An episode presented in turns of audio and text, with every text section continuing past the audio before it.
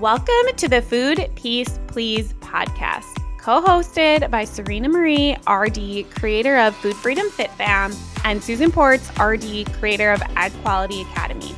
Our joint mission is to empower women to embrace food freedom. We want women to realize that there's more to life than changing your body and counting your calories, macros, or points. While we are medical professionals, this podcast is informational only and not meant as a substitute for individual medical advice. Now, let's get this party started. Hey, friends, welcome back to the Food Peace Please podcast. Serena and I are here today, and we are so excited to jump in to our next topic. And today we're going to be talking about why in the heck do diets not really work? Yes, I love this topic because I bet there's a few of you listening to this thinking, well, Serena, I lost all this weight on my last diet and it totally worked.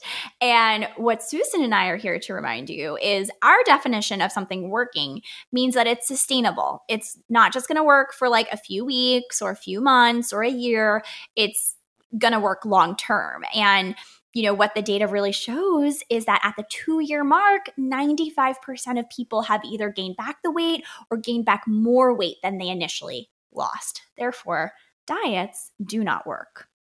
Yeah. I think that's like the really big like differentiation that we're going to kind of dig into here is that diets so as Serena is saying like you could probably argue with us like they do work like maybe you have lost weight or you know and it's worked for you in the short term. Mm-hmm. so you've had success but then maybe what you find is you have this success but then like something happens right? Like life happens um and whatever the diet is that you were following just like that doesn't fit inside of the box of life um, and so it, you feel like you fall off the rails, right? Like you fall off track. And so then when that happens, you, it sends you down this spiral of you're off track. And now you have to, I shouldn't say have to, but you're like, well, I'm already off track. So I'm just going to go out to eat too. I'm going to have the cake. I'm going to I'm going to do all of the things because I'm already off track. So basically it's sending you from one side of the pendulum to the other. And you're like crap. Like I, and then what happens is when you're in that extreme place of like I'm just going to eat all the things I wasn't eating before, then you start to feel bad about yourself again and you start to feel like you need a diet and like if I just get on a diet, I'll be back in control. That's all I need is I just need another like I need a diet. I need a meal plan. I need something that's going to tell me what to do. And then it's the cycle starts all over again cuz you go back on the diet. Yeah, and tend to think that the reason the diet didn't work is not because diets in themselves are broken, that they're not sustainable, that they are not the solution. Instead, we tend to think it's because we didn't have enough willpower if we had had mm-hmm. enough willpower, then we would have been able to continue waking up at the crack of dawn to get all that exercise in and make our smoothies and skip our snack because we're not allowed to eat snack until we can eat lunch. And, you know, all these like things that don't actually work with your life, like, like Susan just said, like fit within the box of like the reality of your life. You know, you think if you just had more willpower, then you would have been able to execute and you would have been successful. And that's why diets are this, you know, really um, ad- addictive and like enticing cycle because it places all the blame on your on you and it presents itself as the solution to getting healthy and happy and feeling good about yourself if only you could get your stuff together and get that willpower straightened out. Yeah. And I think I want to like point out here too is that when it comes to diets, like you might have several reasons like why you go on a diet. And let's just like talk about the fact that like a diet doesn't necessarily mean like I would have never described myself as a dieter, right? So maybe you're someone that just feels like you need to eat healthy um, and you still end up in that all or nothing, like you're either all the way healthy or you're all the way unhealthy. Or I'm going to tie this back into the fertility community where you find yourself like you get a negative pregnancy test and you feel frustrated and you head over to Google and you get into the black hole of all of the things like fertility nutrition and like you make this list of like this is what I'm going to do now or this is the fertility diet that I'm going to try now. So like the term diet that we're using is literally just describing the pattern that you're eating in um and your goal could be many different things you know? It it could be many different things. And so what we're talking about is looking at these types of eating patterns and the types of rules and restrictions that they create around what you eat and how that impacts your ability to live your life right i thank you so much for like pointing out that distinction because yeah, I wouldn't have said I ever dieted too. And when I think back to the things I did, I'm like, holy cow, I did like crazy. But yeah, that's a really important distinction. So, so these rules essentially are, you know, whether you're doing it to get pregnant, you're doing it to, to be healthy, you're doing it to run a PR, you're doing it to lose weight. You know, what you're what you're not doing is you're not honoring your body. You're not working with your body. You're ignoring your your body's cues. You're ignoring when your body tells you it's tired. You're ignoring all these signs from signs and signals from your body in pursuit of this goal and these rules, these external rules that you're following. And you know what this does essentially is it creates scarcity. It creates scarcity both physiologically because if you are not eating enough, then food is scarce. There's not enough resources to fuel your body, to feel good in your body, to fuel your heart and your brain and your lungs and your performance or whatever it is you want to do, right? Date night with your hubby, whatever. Um, but then also, it also creates a, a, a, like a mental scarcity in that you're at the pizzeria and you're not allowed to eat the pizza because it has too many carbs. And so there's these rules that are also creating scarcity. And that scarcity is a part of the reason that you can't stick to these crazy rules, right? Because scarcity has true, you know, biological consequences, right, Susan? Yes, yes. So I like just to give you like a tangible example of like what this is like. I want you to think about a time when maybe you told yourself like you couldn't have something. So maybe it's like a cookie, right? Or let's just go with that. Um, so you told yourself like you can't have the cookie.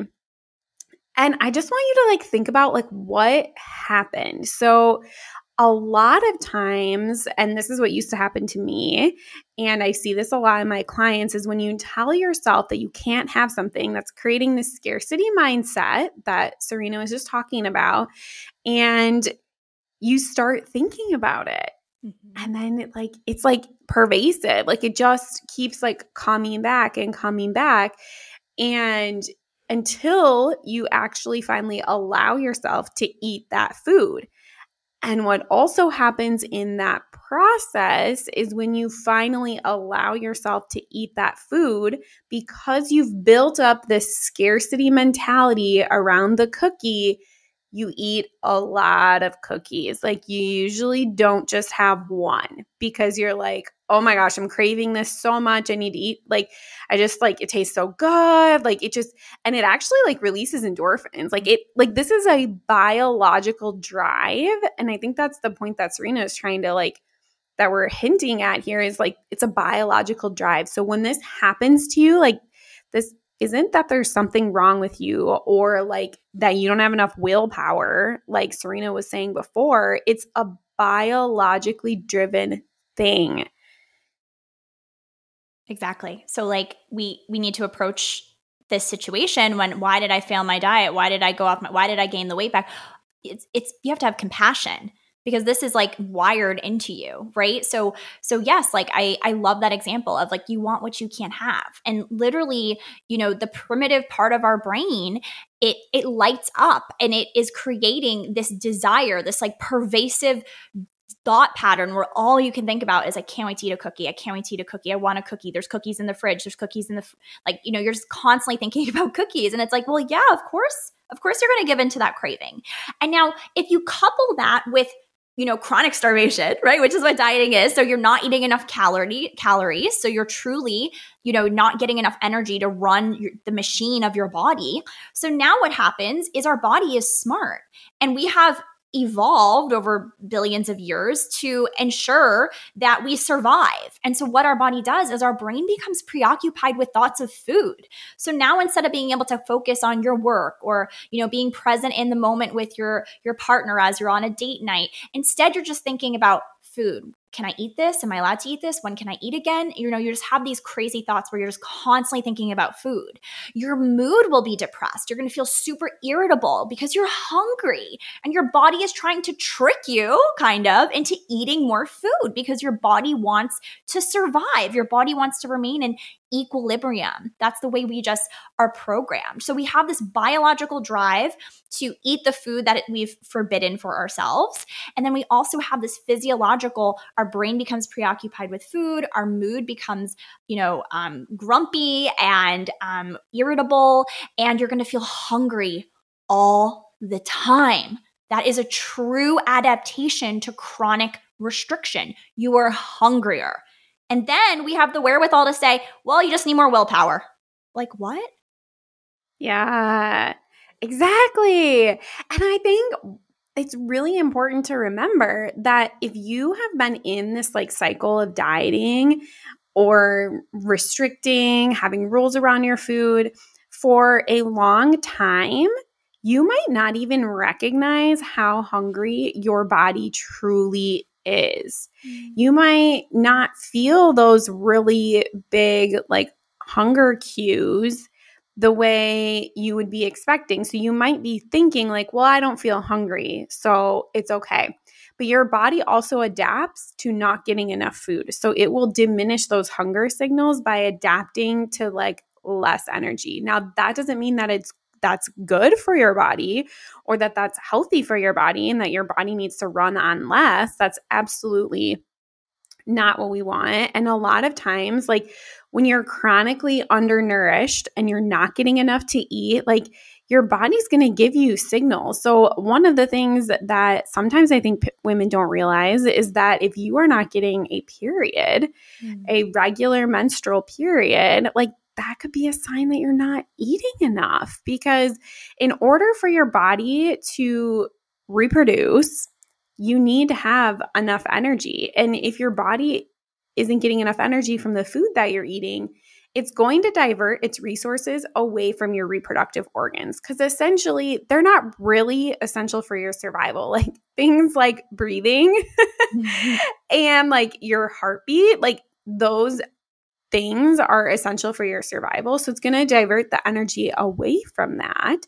And it's going to result in you not getting a period. So that's just one of the signs that um, that you're not getting enough. But again, that doesn't mean that you are um, not that you're not getting enough. It doesn't mean that just because you aren't getting a period or you are getting a period, like, and you don't get these regular hunger signals. The point is that I'm tell- saying here is that there could be a lot of things that maybe are leading you to missing out on these hunger cues. Yeah, like I like I think it's important to realize you're not the exception to the rule. Like I don't even know who you are. You're not the exception to the rule. You need to eat. Like are you a human being? If you're nodding your head yes, I'm sorry darling, you need to eat. You need to eat throughout the day. You need to eat meals that are filling and have energy in them, not just leaves and salad with like 20 calories. Like you need these meals. And, and I think the hardest thing coming from diet culture is like we're taught a meal is like a 250 calorie, 300 calorie, you know, situation. And that's not true. Like you're a grown adult. Like you need energy, you need calories. And it's a good thing those that energy, those calories, I think we have this like thought in our mind that as soon as we eat this energy, we eat this calories, it's going to just turn to fat and like God forbid. And actually, energy fuels your brain. Like Susan was just saying, it fuels your reproductive system so you can have a healthy baby. Um, it fuels your runs. It fuels your liver, your kidneys. There's so many things that our body is actively doing that we don't even think about. Thank goodness we don't have to. But our body needs energy to run our immune system. There's so, our body is so complex and it needs energy. And so, a lot of times in the beginning of this journey, like Susan was saying, if you're a person who doesn't experience hunger cues, you know, we kind of want to like like shrug our shoulders like oh yeah well i don't i'm just not that hungry well you've suppressed your hunger cues for so long that your body has acclimated but if you started having a breakfast and just gently like creating this regularity to your eating schedule you're going to wake up those hunger cues and you're going to feel fantastic. You're going to have more energy. You're going to notice a difference in just the quality of your life because you're not going to be preoccupied with food and grumpy and irritable and low energy, all these symptoms of underfueling. Yes, yes, exactly. And I think it's also important to remember that if you are someone that is may, maybe you feel like you are eating enough, um, but you're still not allowing yourself to eat certain foods, that's still a diet. If you're still restricting and avoiding certain foods, unless you have a food allergy. Um, but those it's still a diet. Like you're still restricting yourself. And that mental restriction and that scarcity, it is going to lead you to continuously think about those foods and it's going to again you have this biological drive that your brain's going to keep thinking about it until you satisfy the craving which is why i say like the biggest thing you can do when you're constantly craving something is to just eat it mm-hmm. and move on like mm-hmm. and also enjoy it like sit down and be present and like pay attention to what it is that you actually are eating and notice if you actually like it mm-hmm. i couldn't tell you the number of times i've had a client tell me like you know they have this food that's like up on a pedestal that they're so obsessed with and like they cannot be trusted around and i tell them to go out and buy it and sit down to eat it and they come back and they tell me that they really didn't even like it. Yep. And the point in telling you this is getting you to understand that that it's that biological drive that's like causing you to think about it. It's not you and that there's something wrong with you. And why can't you stop thinking about, you know, fun foods like chips and cookies and cake and whatever? Like it, it's literally this biological drive. And it's coming from this deeply, deeply rooted diet culture system that makes you think that those foods are bad and you shouldn't be eating them. And that if you eat them, you are a bad person, which is a thousand percent not the case at all. And it, it, it takes a lot of time and hard work to like dig through this, that kind of like deeply ingrained diet culture brain because even when you're eating it, you're going to be like, your diet culture like sensors are going to be like beeping off the radar here because there it's just you're going against what you've been internalizing for years. Yeah, I think that morality piece of like, I'm a bad person, or I'm an unhealthy person, or I'm hurting myself, or I'm hurting my family because I'm serving chicken nuggets and french fries, or what have you. And it's like, how do we start to realize that eating a cookie is not the same as you know hurting a kitten. Like like it's not the same. And when i say it in that way you're like well duh serena. But that's that's what's been like woven into our belief system is that there is this morality tied up in choosing salad over chocolate ice cream and that is just absolutely ridiculous. It does not change the fiber of your being, of whether you're a good or bad person, just because you're having cravings for foods that are fun foods. It, like when you think about it like that, like it's it's absolutely ridiculous. But you know, that's just what we've been taught to believe. Yeah, it is. And it and as I was saying before, it's just so deeply ingrained. Like if you think about like when was the first time you really encountered dieting or any sort of like comments or judgment on food? And it was probably like so incredibly young that you don't need necessarily remember that first time. You probably have memories then as you're growing up um, with different like comments or things that you heard people say. Like i just remember this is like so funny. But I remember in the 90s when they came out with like baked chips. Mm-hmm. and I remember like, oh, like, you know, it's like you're internalizing and understanding that, like, I think I was young, but like, I think I just remember internalizing, oh, okay. So, like, regular chips aren't good. Mm-hmm. Um, like, they aren't healthy for you. Mm-hmm. Um, and that, you know, baked chips are better, or, you know, and yeah. so and that's just a very small example, but there's just so many things that we internalize without even necessarily mm. realizing it.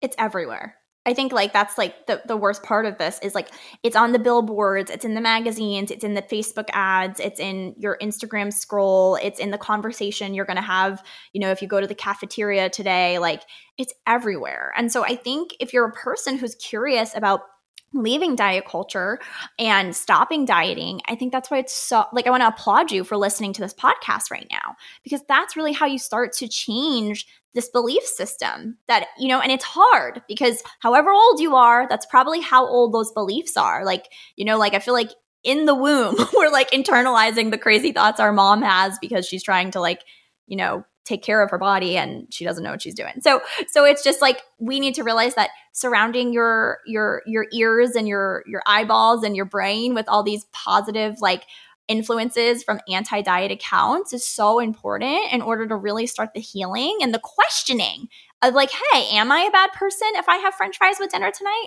hey are you know, um, baked potato chips better if I think they taste bad? Like, like start questions. You can ask yourself questions. You don't have to believe everything you think, which I think is actually an episode Susan's talked about before. How you don't have to believe every thought in your head. It kind of goes back to that. Yeah, absolutely. Like just and just because it's something that you learned when you were younger and that you've internalized doesn't mean that you can't change how you feel. You can't change your beliefs. Like you can absolutely change your beliefs and you can you can absolutely change this relationship with food. You don't have to continue dieting for the rest of your life. You don't have to continue to be, you know, on and off Weight Watchers or uh, like you really don't. Like you you have the choice and you can decide for yourself what you want and what you want moving forward. And of course, we're here advocating and hoping that it means that you don't want to diet anymore. And to learn that there is another way because, you know, mm-hmm. we're not saying like not don't take care of your body. Right. In, in fact, like by not dieting, mm-hmm. you are actually taking better care of your body than you are when you are dieting. So there is a way to take care of your body and to be healthy, like mentally and physically, without dieting. Absolutely. Like, I think it's important to remember weight is not a behavior. Having a baby is not a behavior. Running a personal record, not a behavior. Okay, we need to think about what are the habits that I need to incorporate in my life in order to, you know, be in a healthy body, in order to do all these things that you have in mind in, ter- in terms of like becoming the healthiest version of you. And we can pursue health, we can do healthy things without dieting. And I think that's the most important takeaway here is just because you decide to leave diet culture doesn't mean you decide to abandon the pursuit of health. They they are not one and the same. But I love this idea of like, hey, there's another option because I really think I really think it was not until I was in my mid 20s that I realized I didn't have to like be doing something to control my weight. Like there was like uh, like literally it was mind blowing for me. Like wait, I can just trust my body to be the weight that it wants to be. Like I don't have to like micromanage what I'm eating to try and make sure that I am as as thin as possible. I didn't I didn't know that was an option. Like I really had no idea. So I hope uh, for some of you like this might be the first time you're hearing that. Like Susan, that was a really powerful thing to say. And like I, I hope it's giving you like the freedom it gave me when I first realized that. Yeah. And you know, as you were saying that, Serena, I was thinking about like how on the fertility journey, you know, you may think that if you just eat enough kale mm-hmm. and start eating liver, or if you follow the keto diet, then you'll get pregnant. And so eh, it, I just want you to know that these are very, very similar circumstances. Like, and maybe before you started trying to conceive, maybe you dieted before, or you were trying to be healthy and you were trying to do these things to make your body look a specific way. And now you've shifted that focus to trying to make a baby. And so you're trying to manipulate and make your body the most perfect place to conceive a baby. And like, the exact same thing as like dieting and weight loss, like there is another way. Like you can support your body to optimize your fertility without all of this nonsense of diets and diet culture. And I'll even go as far to call it fertility diet culture because it all very much so flows together. And, you know, I just want you to remember like it's not your fault mm-hmm. that this is something that you like default to. Like our culture has really taught us that nutrition is like all hail nutrition. It can solve all of your health ailments, it can solve everything. And look, I understand nutrition is important. Like, I think Serena and I both understand that. Like, we're registered dietitians, but it's not the end all be all. It's not everything. Like, there's so much more than just nutrition. And we gotta it, it's important but we gotta expand our bubbles a little bit here Yes, expand the bubble. I love it. Okay, that's the like take home message. Expand the bubble, surround yourself with this anti-diet message, read books, listen to podcasts, and just realize like Susan just gave you the free pass. Like you don't have to control everything you eat. Like you can pursue health in you know by just pursuing healthy behaviors without worrying about dieting. And that's a possibility for you. I love it. Awesome. Well, thank you guys so much. We will look forward to talking to you again soon. Bye bye. Thank you for joining us. If you are a female athlete looking to heal your relationship with your body, head to serenamarierd.com to download my free runner's guide to better body image. And if you're trying to conceive, head over to simplejoyfulnutrition.com to grab your free guide to get started boosting your egg quality.